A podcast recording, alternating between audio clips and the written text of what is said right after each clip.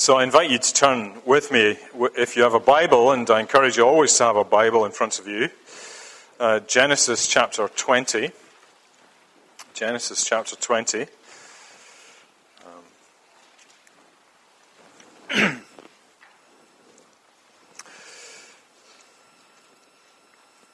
And we're reading the story of Abraham and Abimelech.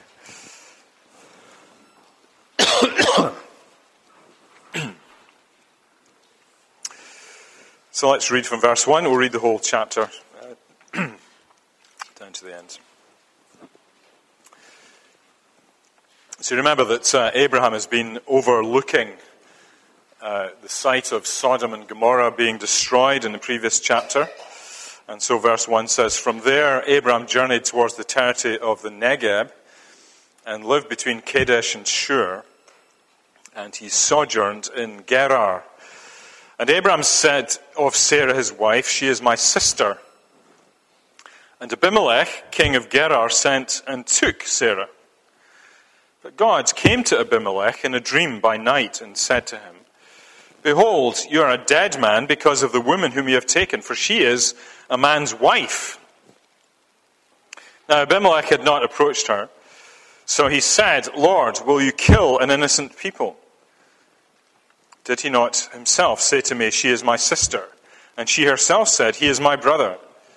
In the integrity of my heart and innocence of my hands, I have, I have done this." And then God said to him in the dream, "Yes, I know that you have done this in the integrity of your heart, and it was, it was I who kept you from sinning against me. Therefore I did not let you touch her. Now then, return the man's wife, for he is a prophet, so that he will pray for you, and you shall live. But if you do not return her, know that you shall surely die, you and all who are yours." So Abimelech rose early in the morning and called all his servants and told them all these things. And the men were very much afraid. Then Abimelech called Abraham and said to him, "What have you done to us? And how have I sinned against you that you have brought on me and my kingdom a great sin?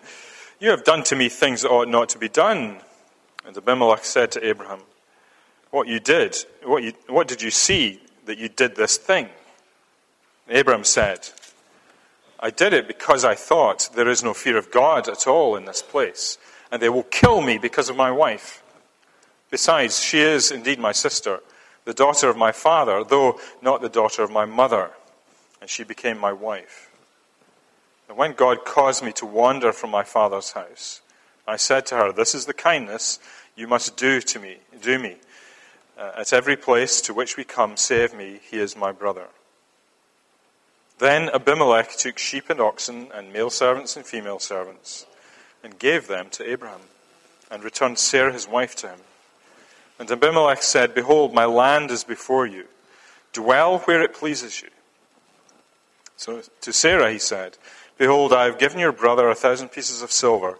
It is a sign of your innocence in the eyes of all who are with you, and before everyone you are vindicated.' Then Abraham prayed to God, and God healed Abimelech, and also healed his wife and female slaves, so that they bore children. For the Lord had closed all the wombs of the house of Abimelech because of Sarah, Abraham's wife."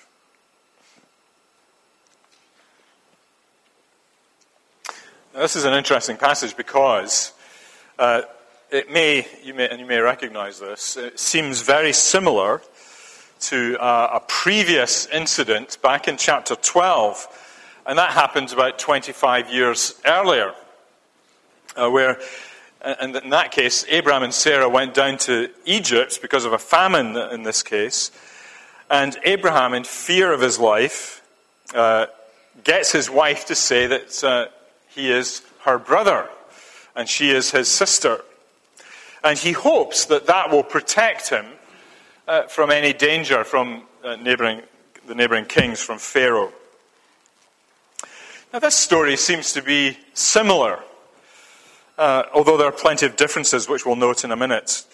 Uh, but the thing that seems to be similar in this different setting is the subterfuge that Abraham indulges in, in calling Sarah his sister. uh, when he comes into contact with powerful kings.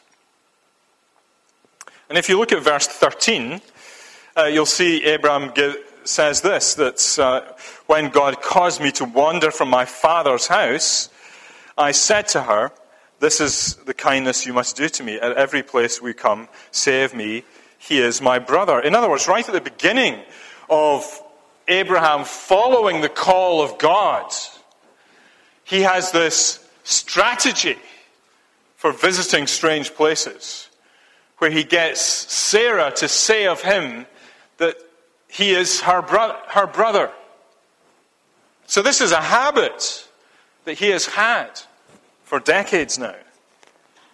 And he gets Sarah to collude in this story, this subterfuge. Now, when we looked at the similar story back in chapter twelve, um, I came to the conclusion fairly quickly that Abraham was sinning in doing this. Um, that he was driven by a fear of losing his own life. And so he was willing to risk his wife's honor. You remember the story that uh, it seems that Pharaoh actually took her, uh, Sarah, into his family, into his harem, and may well have tried to sleep with her. But here's Abraham, he's willing to risk that for the sake of his life. And here he seems to be doing it again. Now, I should say, uh, not everybody agrees with that view. Um, uh, some commentators and writers on this passage, these passages, have suggested that Abraham all the time was acting in faith, uh, that he knew the promise of God, and so his his faith was uh, being carried out by acting to protect the future fulfillment of the promise of a son that's going to come and, and to bless the nations and so on. So Abraham's kind of acting in faith. Uh, and his, his thinking there is, well, my actions will keep me alive so that the promises of God can be fulfilled. And so co- some commentators think of this simply as a trial of faith through this. Uh, I have to say, I just don't agree with that, I'm afraid. Um, I think there's an almost willful blindness to the sins and the complexities of the sins of the human heart. Even in the hearts of God's people. That even in the best of saints, there can be sins. In fact, there can be long-running, repeating, besetting sins in the lives of God's people. And they keep coming back in similar circumstances. The same tendencies emerge and we continue to sin. Habits that have become so ingrained to which people become blind. You can't, sometimes you can't even see that you're doing it. And these kinds of sins take a long time to, to be purged out of our lives by the grace of God. I think that's what we're seeing here. Even in, the, in those of the strongest faith, they are prone to weakness and may have besetting sins to which they are blind. I wonder how many sins you have to which you are blind that you have never identified. And I have. But in the end, Abraham's survival and his keeping the faith in the fulfillment of the promises of redemption come down to the continuing, irresistible grace of God. It doesn't really depend on him. It depends on the grace of God and him continuing to fulfill all his promises in spite of all the sins that emerge from even Abraham's heart. So I think this passage comes as a warning to us, but it also comes to us as a great encouragement. You and I were great sinners today. And yet God still works in the midst of a people of great sins. And we can be encouraged. What a great God we have. So let's th- think first of all about this. As we think about this story, let's think first of all about the deception that Abraham is indulged in. The, first, this, the chapter begins this way. From, from there, Abraham journeyed towards the territory of the Negev and lived and lived between Kadesh and Shur, and he sojourned in Gerar. And Abraham said to his wife, "She's my sister." Uh, just some background information to this. Um, so Abimelech is a, a local king, a king of a city. Um, it's, it's probably not a name uh, so much as a, an honorific title. Uh, rather like Pharaoh is not a name, but it's a, it's a name of a king. And uh, Abimelech means basically, my father is king. Or the, the king is my father. Melech means king. If you've ever seen Melech, um, you know it's king. And Ab means father, and Abi means my father. And so the king is a, a picture of a father to the people. So Abimelech is a father to his city, if you like. The father of the city. And it, there is a suggestion in some commentators that uh, such local kings assumed that they had rights to the unmarried traveling women, and they could pick and choose who they brought into their household. And so they'd take a woman, if he, if, if he took a fancy to her, he could take a woman that's unmarried and take her into his household.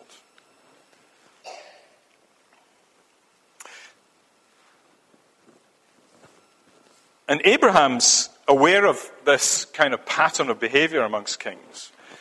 And so he has, this is why he is uh, calling Sarah his sister. This is the reason he gives, at least. He says in verse eleven, "I did it because I thought there is no fear of God in this place, and they will kill me because of my wife.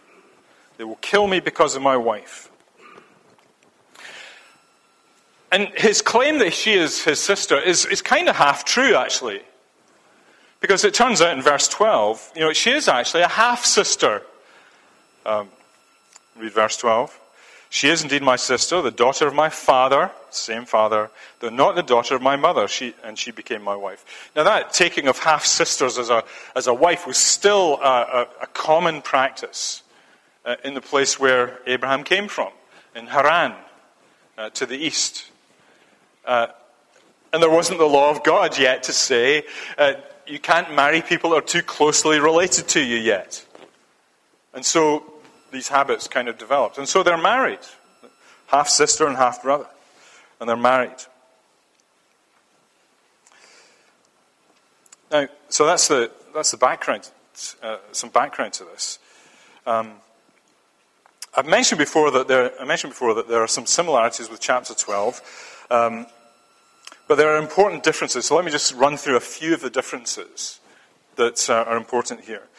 Uh, first of all, uh, Abraham has gone to Gerar, uh, uh, which is just slightly to the south of, uh, southwest of the Sea of uh, the Dead Sea, um, at the southern end of uh, modern-day Israel. Um, so he's not going to Egypt this time. Uh, he's not gone because there's a famine. He's just traveling. He's so, sojourning. So he's, there's no necessity for him necessarily to go there, uh, go to Gerar.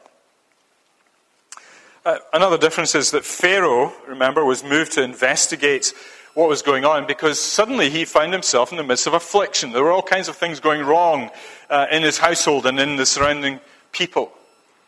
There was suffering going on. And he thought, how have I sinned? How have I wronged the gods or whatever? And he discovers that he's taken this wife. Uh, this taken Sarah, who's married already. Whereas Abimelech is moved to do something about Sarah because of a revelation of God. Quite profoundly different.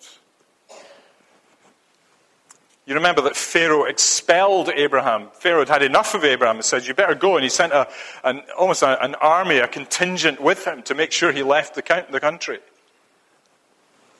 Whereas Abimelech offers Abraham the chance to stay and take the pick of the land. Stay where you like. Enjoy it. We can't be sure whether or not uh, Sarah was violated by Pharaoh, but we're explicitly told that here in Gerar, the Lord protected Sarah from Abimelech in verse six. So there's just a few of the differences. Um, and it's quite a different story when you look at the detail, although the sin seems to be the same. They both come with the same besetting sin. And it's clear from verse thirteen that it's a pattern of behavior that Abraham has been indulging in for a number of years. And it's interesting how closely, at this point, Abraham and Sarah are to the fulfillment of the promise of a son in the next chapter. Isaac is going to be born. They've been waiting for years, even decades, and even and just at the coming up to the critical moment where Isaac is about to be born, you get this kind of crisis in the life of Abraham. And there's, suddenly there's a risk. And it seems that the promise of God is, is being put into jeopardy by, by Abraham, who's being a bit stupid. Couldn't he just have avoided going to Gerar at all?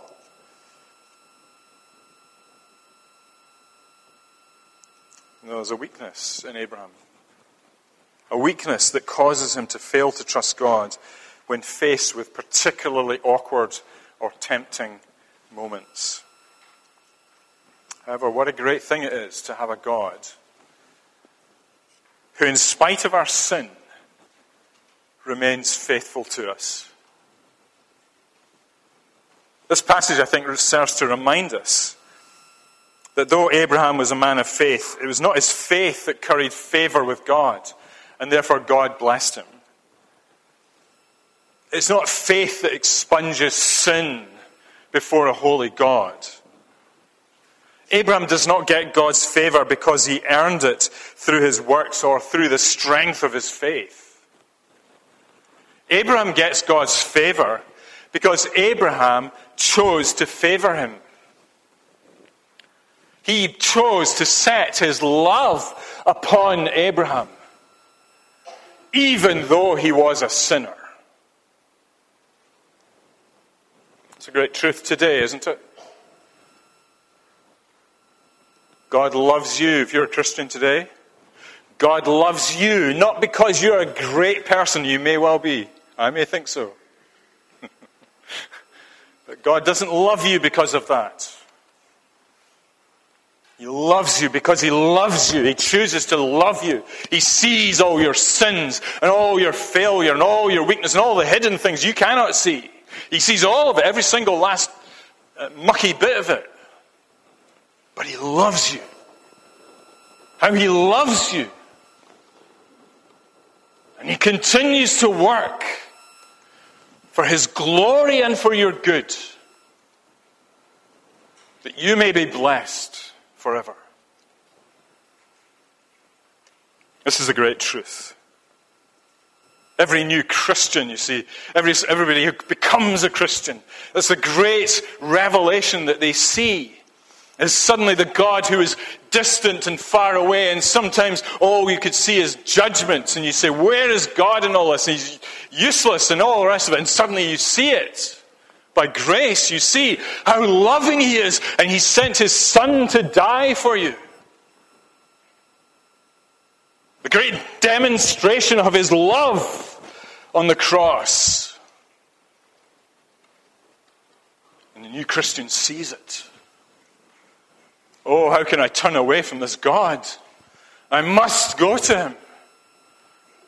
And so people come to Christ and get saved. Or every old Christian, a few of us are old Christians today,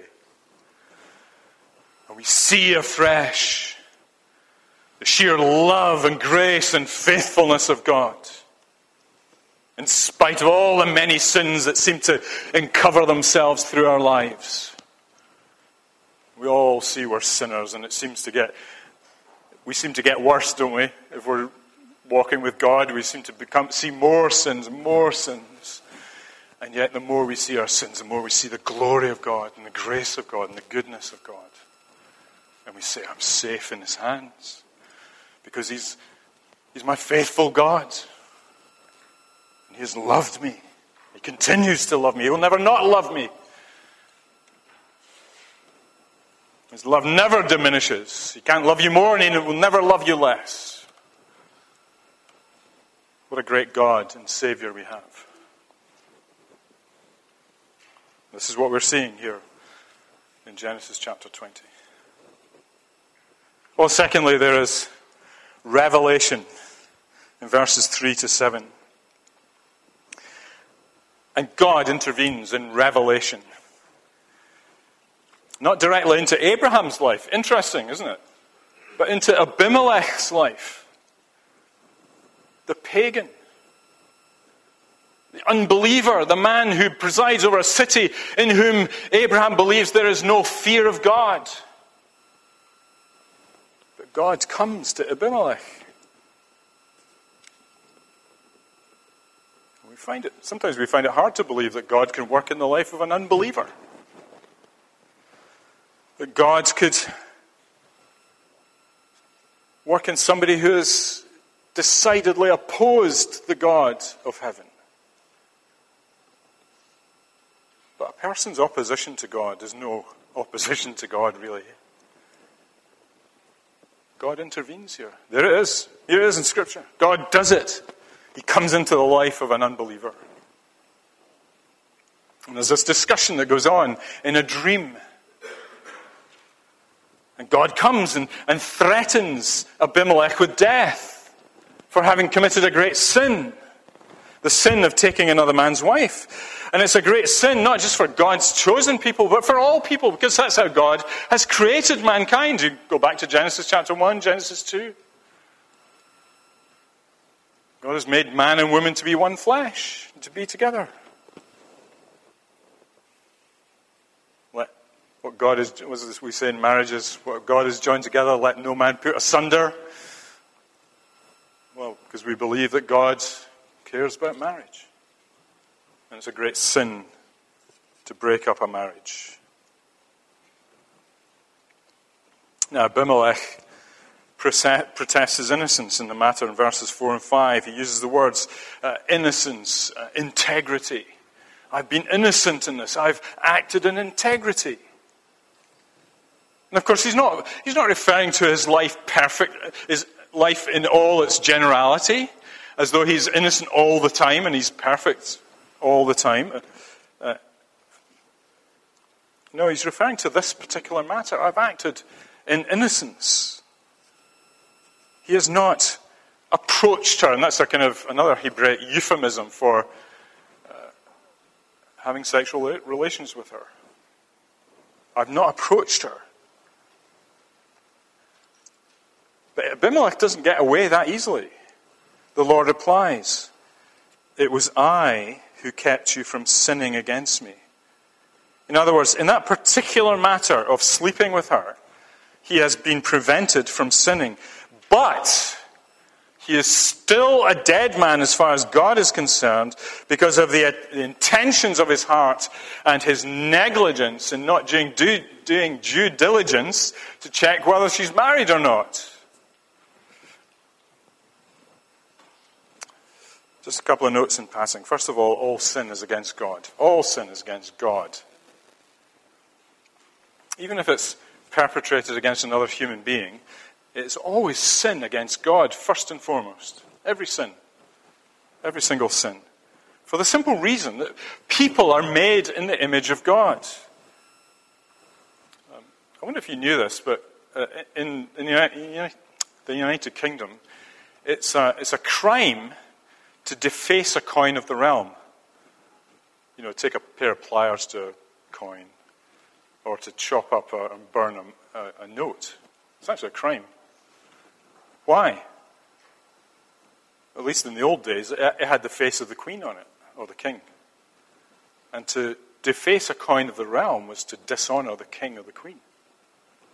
So it was a crime. Treasonous. If that was true then, how much more now with the image of God in you and me? When we sin against each other, it is a crime against God. A sin against God. Because you deface the image in the other person. Oh, friends.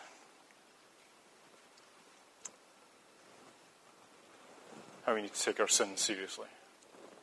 Second thing about this is the sins God sees are not simply the actions that we carry out, but he sees deep into the motives and attitudes of the heart.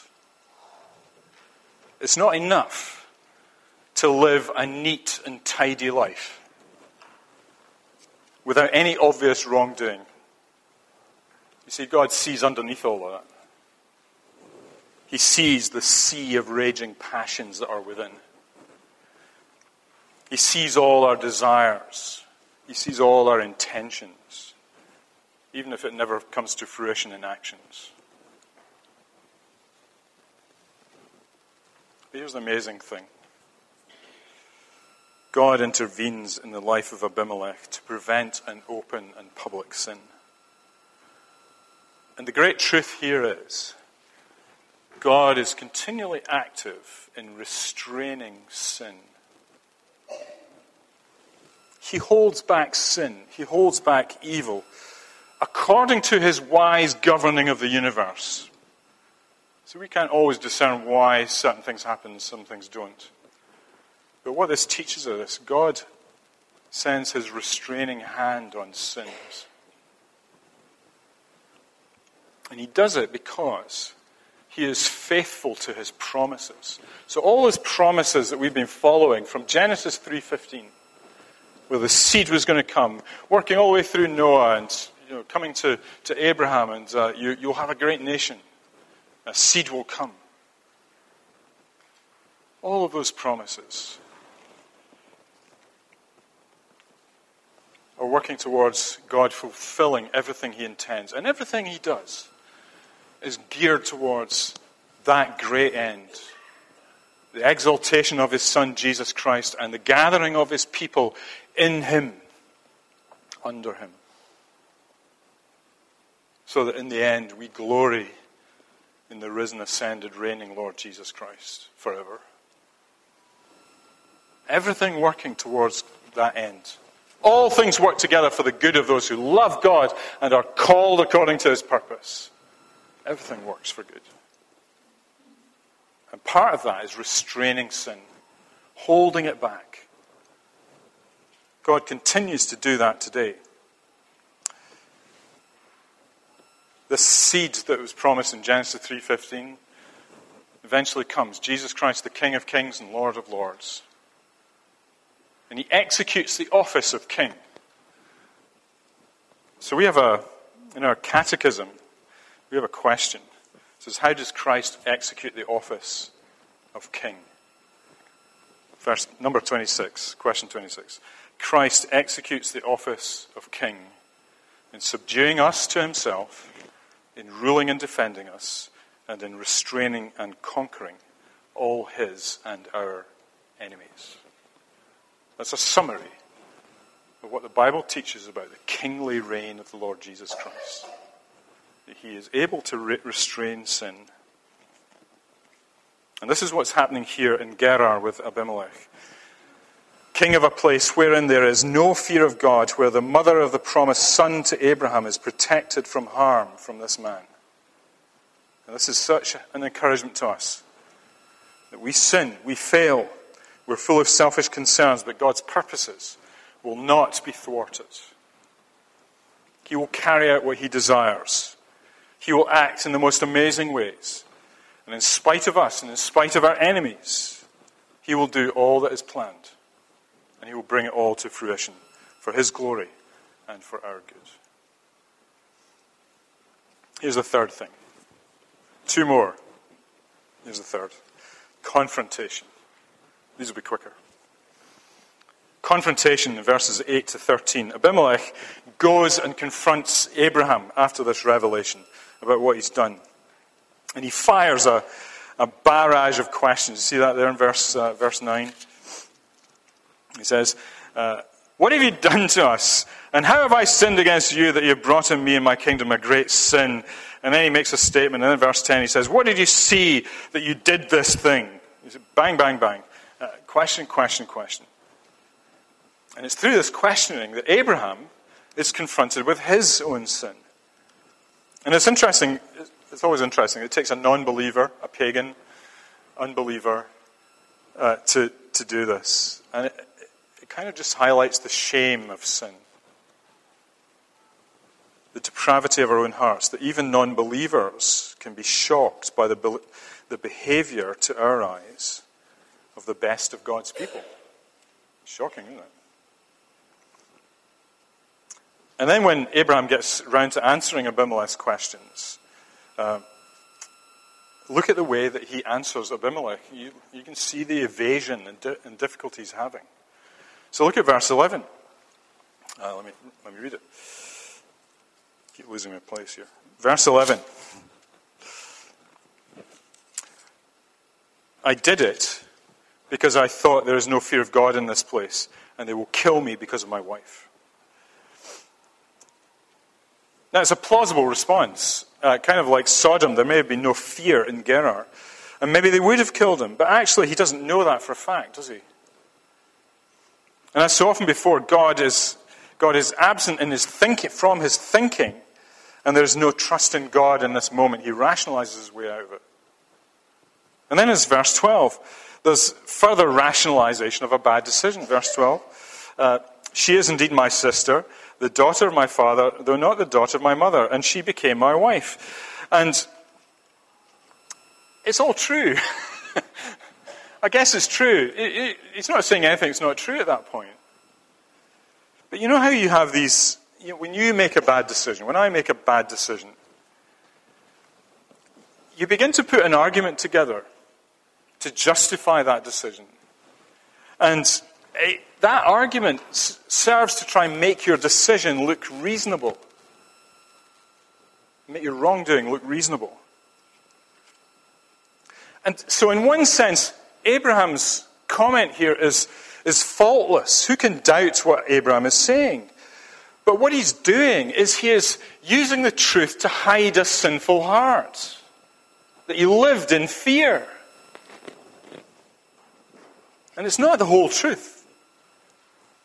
It's only half-truth. She is his half-sister, and he's his wife.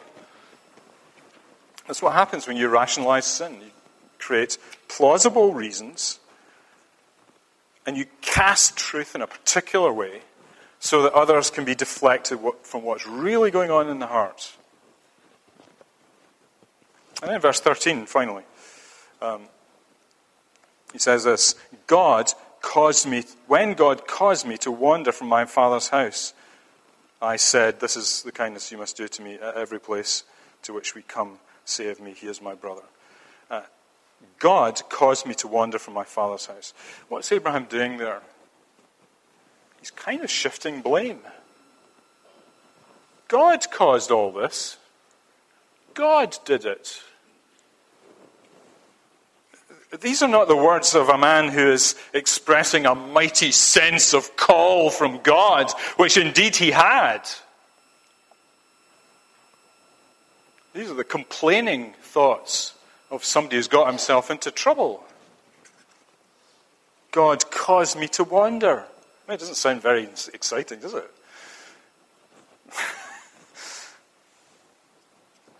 It's not untrue, but it hardly conveys that sense of divine destiny that he has. So he's kind of saying it's God's fault.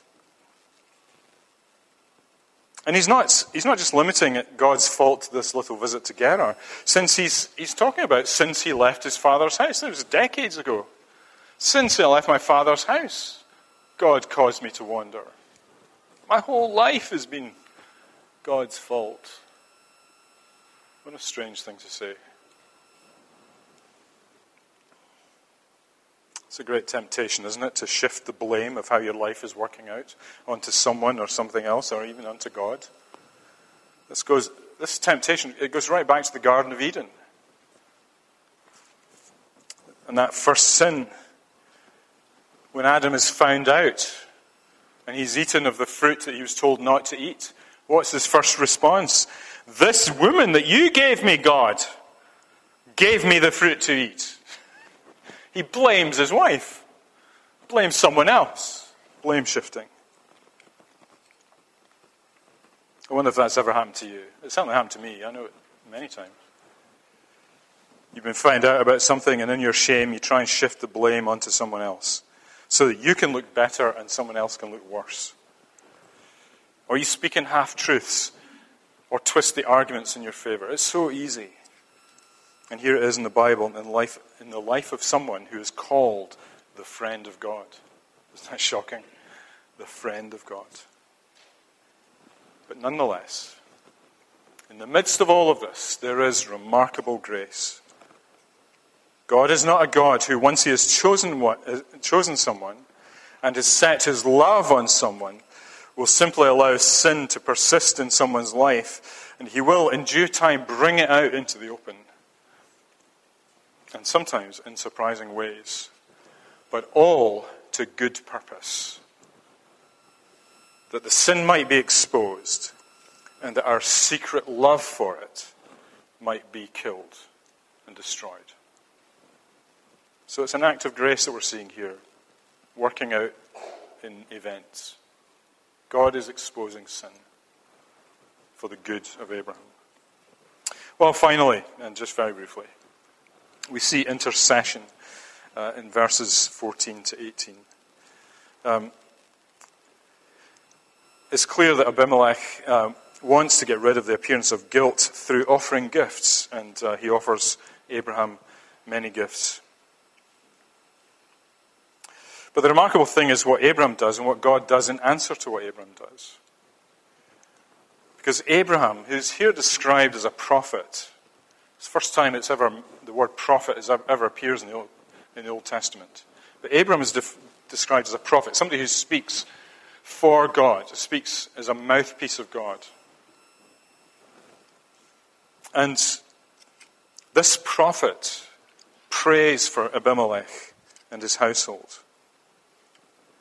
And what becomes clear right at the end in verse eighteen is that the Lord had closed the wombs of the house of Abimelech because of Sarah, Abraham's wife. In other words, no children could be conceived. And it probably means that this whole episode has taken place over a number of months. Um, and it's taken a number of months to work out. But Abraham becomes the intercessor, the prayer, the, the one who prays for the unbeliever here. And I guess Abraham has repented of his sin. Uh, Psalm sixty-six verse eighteen tells us that if we cherish sin in our hearts, God does not listen. It doesn't diminish his love one bit, but he, he does not listen to ch- those who cherish sin in their heart. Um, so we conclude that Abraham must have repented of sin. And God does hear that prayer and opens the womb of these women. See, what we're seeing here is God at the work, at work in what you might call the muck of life, muck of our lives. And we, we, we live in muck of our sin. But God is continually at work, and he shows the most amazing grace and kindness. And the reason he does it all, and he gives a, a kind of st- a reason on the way to the greater reason here. He says, because of Sarah, Abraham's wife. Uh, because of Sarah, who's going to bear the child, who's the next stage in the plan of redemption. I do it because of Sarah. I do it because of my plans. I, God does it because I have these purposes. I'm going to work these things out. And God keeps his promise. You see, from Sarah is going to come a seed, Isaac. He's going to produce another seed, Jacob, and so on it goes down until the day when the seed comes. A son of Mary and Joseph, descended from David, from descended from Abraham. The seed who would come, who would be the Savior we all need. God, you see, keeps his promises. And he does whatever he needs to see his promises fulfilled for his own glory and for the good of his people. Let's pray together. Father, we thank you for your amazing grace in the midst of the muck of life. We bring our lives to you with all, all our sin and failure, but we thank you for the goodness that you've shown to us, that you love us because you love us, not because we're good. And even if we were good, you wouldn't love us because of that. You love us because you love us, and we thank you. We pray that you'd help us to be honest with you, with our sins, and to believe that you're doing great things amongst us. We pray in Jesus' name. Amen.